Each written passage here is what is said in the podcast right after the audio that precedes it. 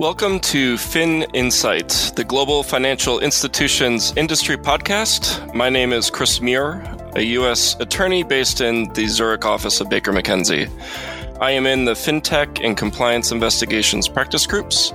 Joining me today is Iris Barsan, who works in the Paris office. She specializes in financial services regulation and data protection issues, with a particular focus in new and disruptive technologies. She was also one of the authors on the Insurtech Opportunities and Legal Challenges for the Insurance Industry article. Hi, Iris. Uh, could you give the listeners a little more background on your expertise and your experience in the financial services and insurance sector? Yes. Hello, Chris. Thank you so much.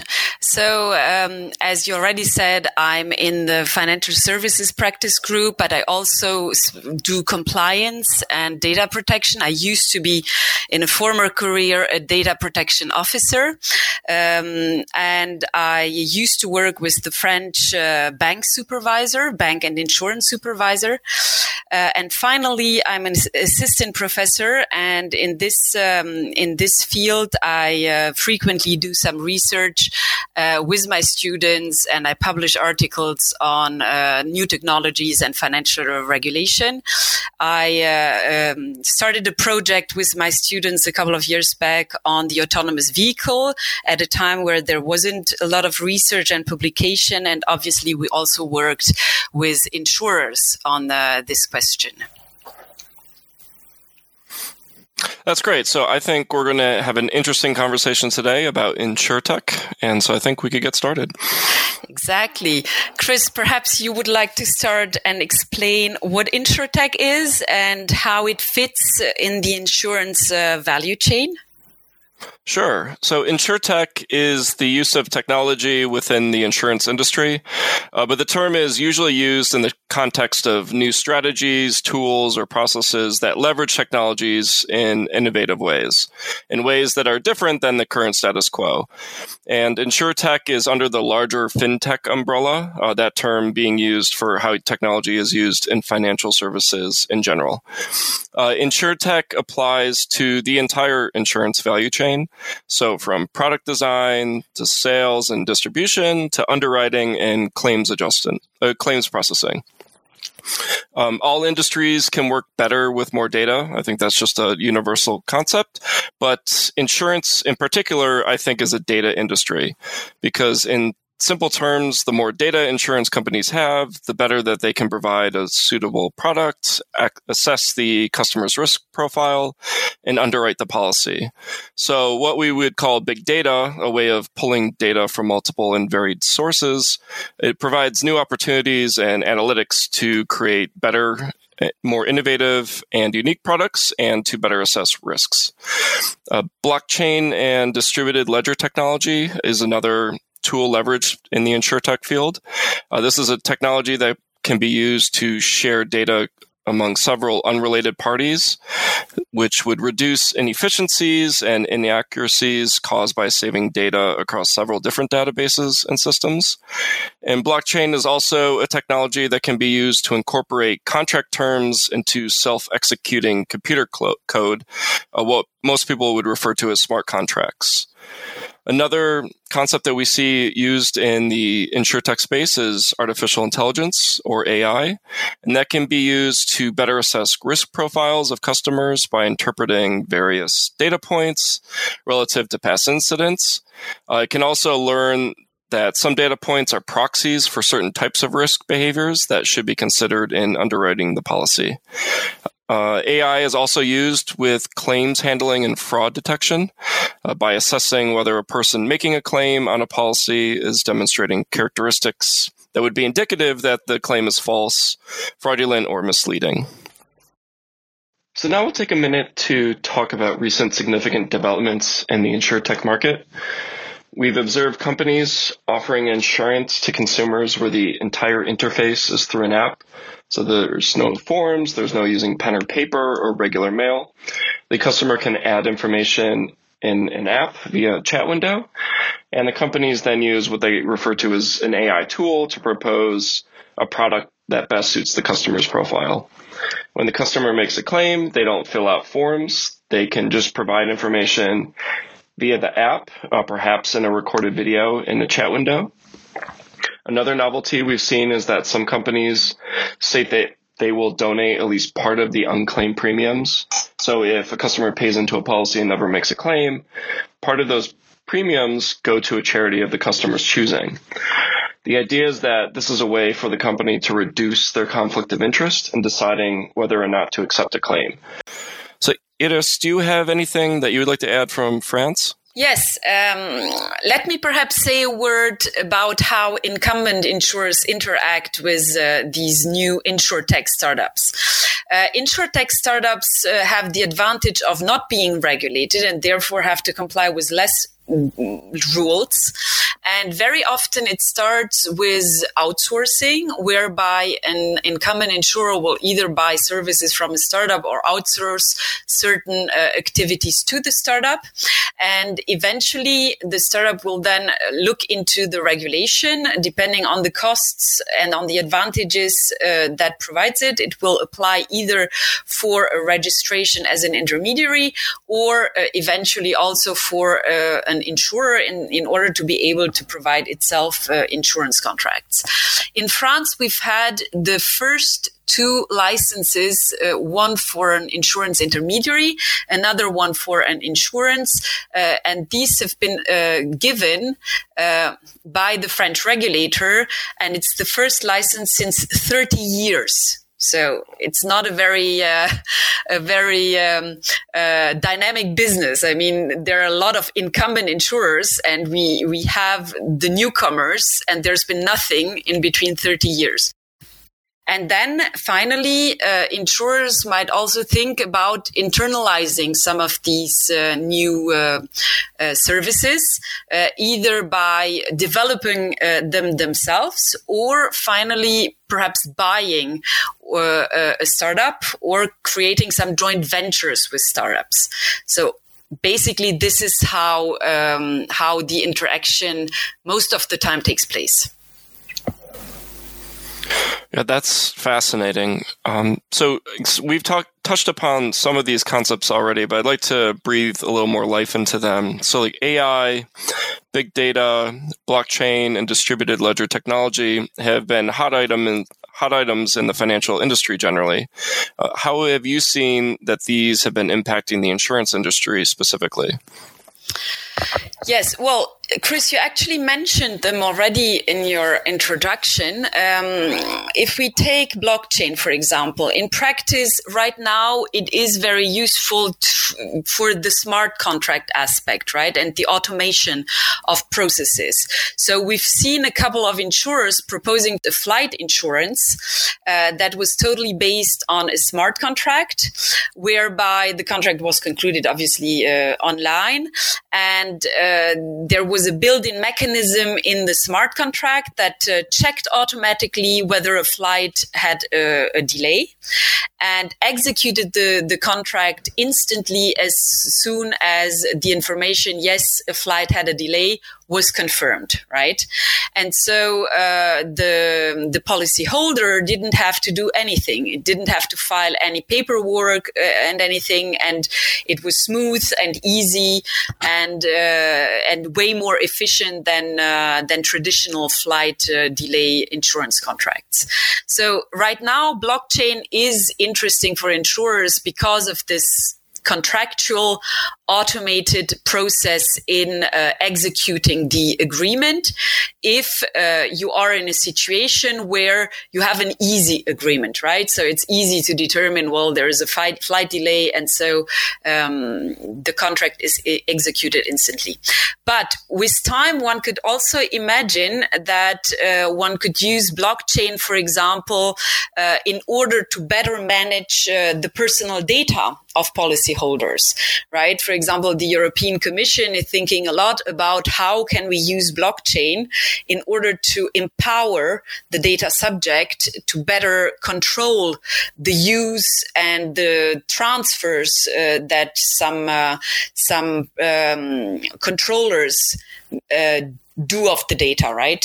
So one can imagine that with time and perhaps if blockchain becomes more performant and perhaps if it can, if you have uh, solved the scalability problem, uh, it can also, it could also be used, uh, for example, to track what data does the insurer have on the data sub- subject and how uh, does the, the insurer use this data, right? Or to manage, uh, for example, uh, the consent of the data subject. So if the insurer wants to do something else with the data that is not covered by the insurance contract um, and needs the consent of the data subject, in that case, the data subject could perhaps check and give consent through a blockchain and check what is done with uh, his or her data once the consent is given. If we take big data analytics, you said it also big data analytics is actually the food for the algorithms, right? Um, AI and even blockchains are based on algorithms, and algorithms need data to analyze. And we have more and more data that is available because we produce more and more data.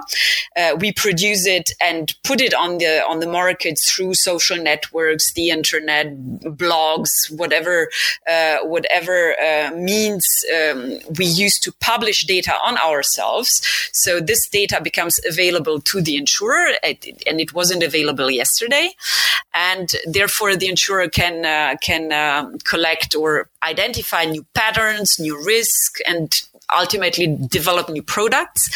But uh, there are also devices, um, quantified self devices that some insurers propose to policyholders. So if you, for example, accept a black box that is registering how you drive in some countries, you can pay your uh, car insurance based on your uh, driving. Or you can use um, these tiny little watches or um, applications on your smartphone that track your way of life.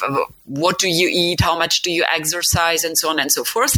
And if an insurer, for example, identifies that you have a very, very healthy way of life, so your risk is reduced, one might propose you a reduced, uh, a reduced premium to pay, right? So big data is really um, the gathering of all the data you can obtain. And then the algorithms are analyzing this data and discovering, by the way, new patterns. And uh, therefore, you can perhaps even new risk, probably. For example, let's think about the cyber risk because the more you use these new technologies, the more you are exposed to new risks. And these risks also need insurance, insurers, right? And finally, AI. AI uh, can be combined to these other technologies and can be used, for example, for subscribing new insurances. Uh, you have chatbots. You can handle claims through AI. You can easily detect fraud and so on and so forth. So, um, it it makes AI makes the whole insurance process more efficient, right? So this is how um, it could be used. Um, so great, that's that was really helpful and informative. So how are governments reacting to these developments? Is, is regulation keeping up with the pace? Uh, what are your observations? Well, it's a broader question on how governments, um, well, keep pace with new technologies in general. So this is not specific to the insurance sector because it is the, the global debate about fintech and regtech. Um, and uh, as usual, uh, legislation comes always in a second step, right? Innovation comes first, new products, new processes come first, and eventually the regulator tries to catch up. And uh, in the end, you will f- have some regulation coming if we realize that there is uh, something lacking, right? But in practice, um, we notice that it depends on the region, on how this learning process that, uh, takes place. Some governments um, are easily adopting sandboxes, for example, whereby you create a space where, uh, well, these new startups, um, um, this disruptive can test this disruptive technology and apply it to uh, apply it to to regulated products and see and learn from each other. Right, the startup learns from the regulator, the regulator learns from the startup, and and and familiarize themselves with well uh, the set of regulation why we need this regulation, why it works this way, and on the other hand, how new technologies work. Um, but some other countries are a little bit more reluctant to sandboxes because, bottom line, the idea is that the law should be the same for everyone, and uh, there should be a level playing field between incumbents and, and new startups. Uh, and therefore, they they say, and they definitely have an open-minded um, attitude towards innovation. I think all regulators worldwide uh, have, or at least created, um, a, a, directorate or a group that is looking particularly into new and disruptive technologies. Um, but it is the same law applying to everyone, which means that if a uh, startup starts doing regulated business, it needs to comply with the law, and there are no no exceptions because it is a startup or because it is using new and di- disruptive technologies. Finally, I think um, a, an important piece of legislation that um, concerns all these new technologies and startups as well as incumbent insurers need to think about is the general data uh, protection regulation, a huge piece of regulation adopted in 2016 by the European uh, Union, uh, trying uh, to protect um, individuals um, against the, the, the use or of their personal data by giving them uh, more rights and more control, hopefully, over their personal data and the use that is made of their personal data. But this piece, of legislation was adopted for a centralized world. And therefore, if you start to think about how you can apply it to these new and disruptive technologies, that uh, that might there might be some issues, even though there are also a lot of solutions and regulators data protection regulators showed that they can also be open minded and uh, try to be proactive and help uh, adapt this piece of legislation to new technologies and vice versa. But there are still some some areas where there are huge question marks. For example, how can you explain how an AI learns, right? So if uh, a decision is taken by an AI and uh, personal data is um, is processed processed by an AI. How uh, can you explain to the data subject how this decision was was taken? If uh, even computer scientists, from what I know, are not able to explain how AI learns, right? So here uh, there there might still be some challenges that need to, to be taken into account. Uh, when you use new and disruptive technologies. The EU published the digital finance pack, uh, package recently, but in this digital finance package, even though uh, obviously they try to to to move with the technology and propose new and innovative legislation for these new technologies, there's nothing in particular on the insurance or insurtech uh, sector. Um, even though there are some propositions on, for example, crypto assets and this might have a spillover effect on the way blockchain is used in general and therefore indirectly affect also insurers that are interested in this uh, in this technology. But this is this remains to be seen. And there are also works at the level of the European Commission on robotics and AI and especially ethical questions. So slowly the legislation and the regulator in the broad sense of the term um, well try to catch up with these technologies, but it is always very difficult to decide when and how to regulate because if you regulate too quickly, you might hamper uh, the the development of these new technologies. And a lot of them are still at the beginning. I mean, blockchain is still work in progress and also AI. We, AI still has a huge potential. And so we are not, at, we're not at the level where we see what it is. We see the risks and uh, there is no evolution possible. So you also need to keep some flexibility, uh, some flexibility in mind. And on the other hand, you need to protect uh, individuals against excesses and abuses that obviously also exist uh, with these new technologies. It's not so much about the technology, but it's about the way people use these technologies. So they, they can be used uh, in a in a in a smart way, but they can also obviously be used with uh, a little bit less legitimate purposes. Right, and I guess along those lines, I'm reminded of the idea that um, in the U.S. Any insurance broker needs to be registered in any state that they're working. And some companies are using these AI fueled chatbots as brokers. So it's not a person, it's a chatbot that's fueled by AI technology that communicates with a customer and then proposes insurance policies to that person and then can conclude that contract.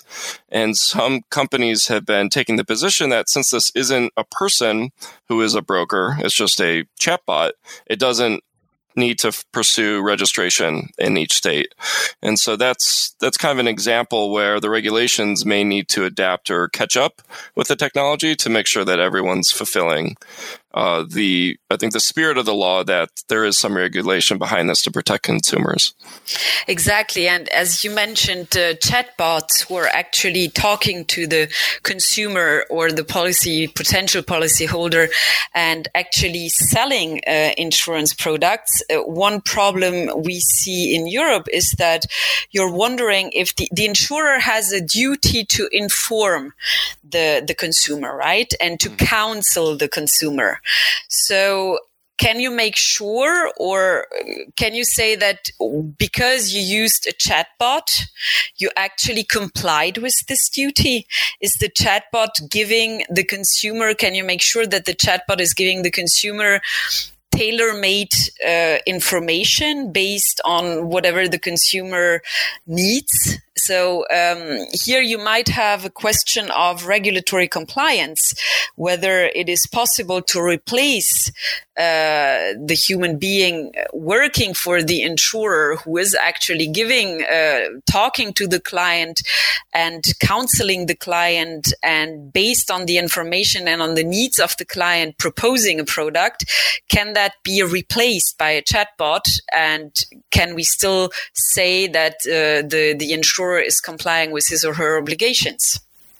Right, exactly. And I think we need to remember these rules don't exist just because we need to have rules. There's a reasoning behind all of these rules, uh, whether it's to protect against discrimination or there's some sort of ethical value that we're trying to put forward. That's all the time we have for today, but on our next episode, we will go through important issues that players in the space need to consider, specifically around regulatory activity and developments. And thank you to everyone for joining this edition of FI Insight.